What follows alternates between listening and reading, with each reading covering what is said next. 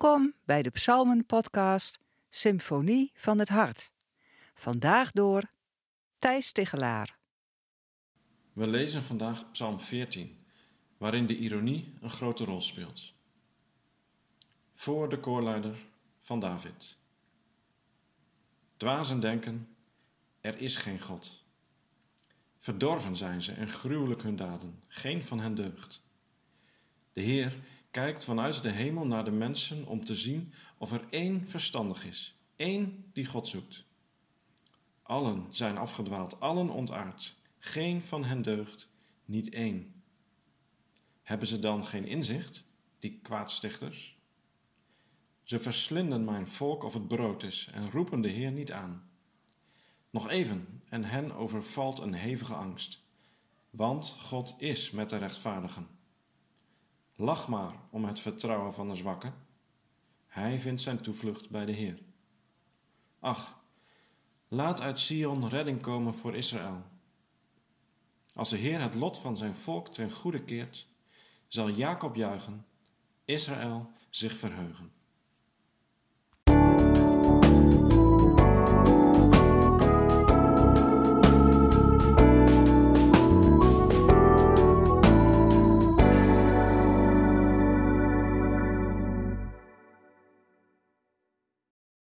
Tijdens mijn verjaardagsfeestjes als kind kreeg ik de cadeautjes niet zomaar in mijn handen gedrukt. Integendeel, ik moest ernaar op zoek. Mijn moeder blinddoekte mij, de cadeautjes werden ergens verstopt onder een pan en ik mocht met een pollepel in de hand op handen en voeten door de kamer gaan kruipen. Dan sloeg ik met die pollepel om mij heen in de hoop ergens die pan te raken om zo het cadeautje te vinden. Op die manier werd er een hilarisch schouwspel voor de uitgenodigde kinderen opgediend.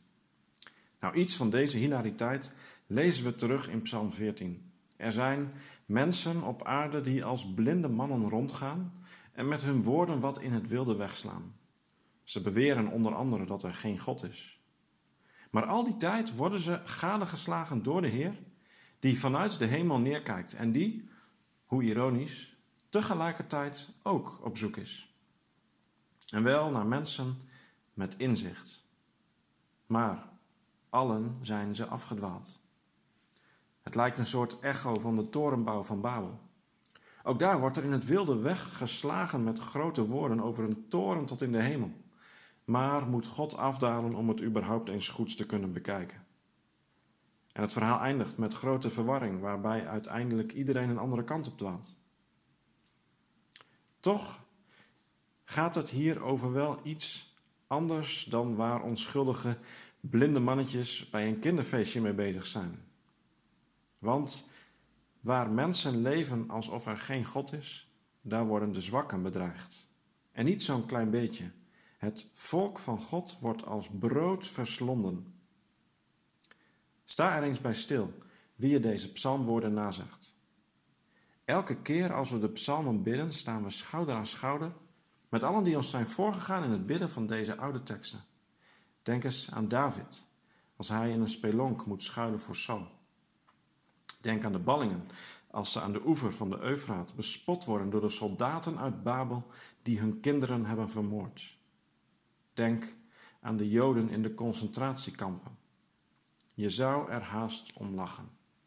Dat al deze verdrukte en vervolgde gelovigen zich nog durven te wenden tot de gelovige woorden over God en over rechtvaardigheid. Is dat niet bespottelijk? Is dat niet om te lachen, zo dwaas? Ja, zegt Psalm 14, lach er maar om. Om het vertrouwen van de zwakken. Maar hij vindt zijn toevlucht bij de Heer. De ironie is dat de lach bespottelijk is. En dat juist de spotter de dwaas is. En de diepere ironie is dat God wel degelijk aanwezig is namelijk als een toevlucht te midden van de zwakken en de rechtvaardigen.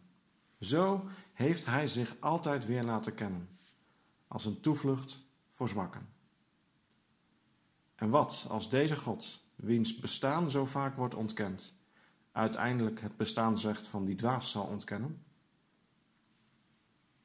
In het Frans wordt ironie wel eens l'arme du faible genoemd, wat betekent het wapen van de zwakken. Hoe kan je op een gelovige manier dit wapen hanteren? Johan Cruijff zou zeggen: je gaat het pas zien als je het doorhebt. Lees de Bijbel eens door de lens van de ironie. Misschien krijg je het dan door. De verkiezing van de jongste zonen in Genesis, de schijnbaar doodlopende weg naar de Rietzee tijdens de Exodus, de kuil voor de ander in de psalmen, het oorlam van Nathan tegenover David, de paal in de tuin van Haman die voor Mordechai was bedoeld. Het motief van de ironie is door de hele Bijbel verweven.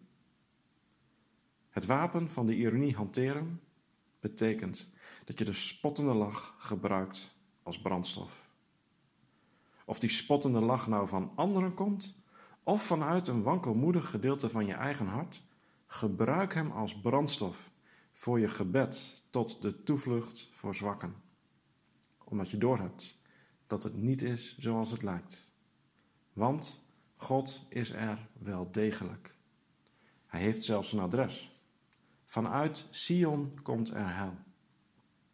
God zal het lot van zijn volk ten goede keren. En als dat gebeurt, dan zal Jacob juichen en Israël zich verheugen. Terwijl de dwazen lachen in blindheid, sluit Gods volk de ogen in gebed. Bid je mee?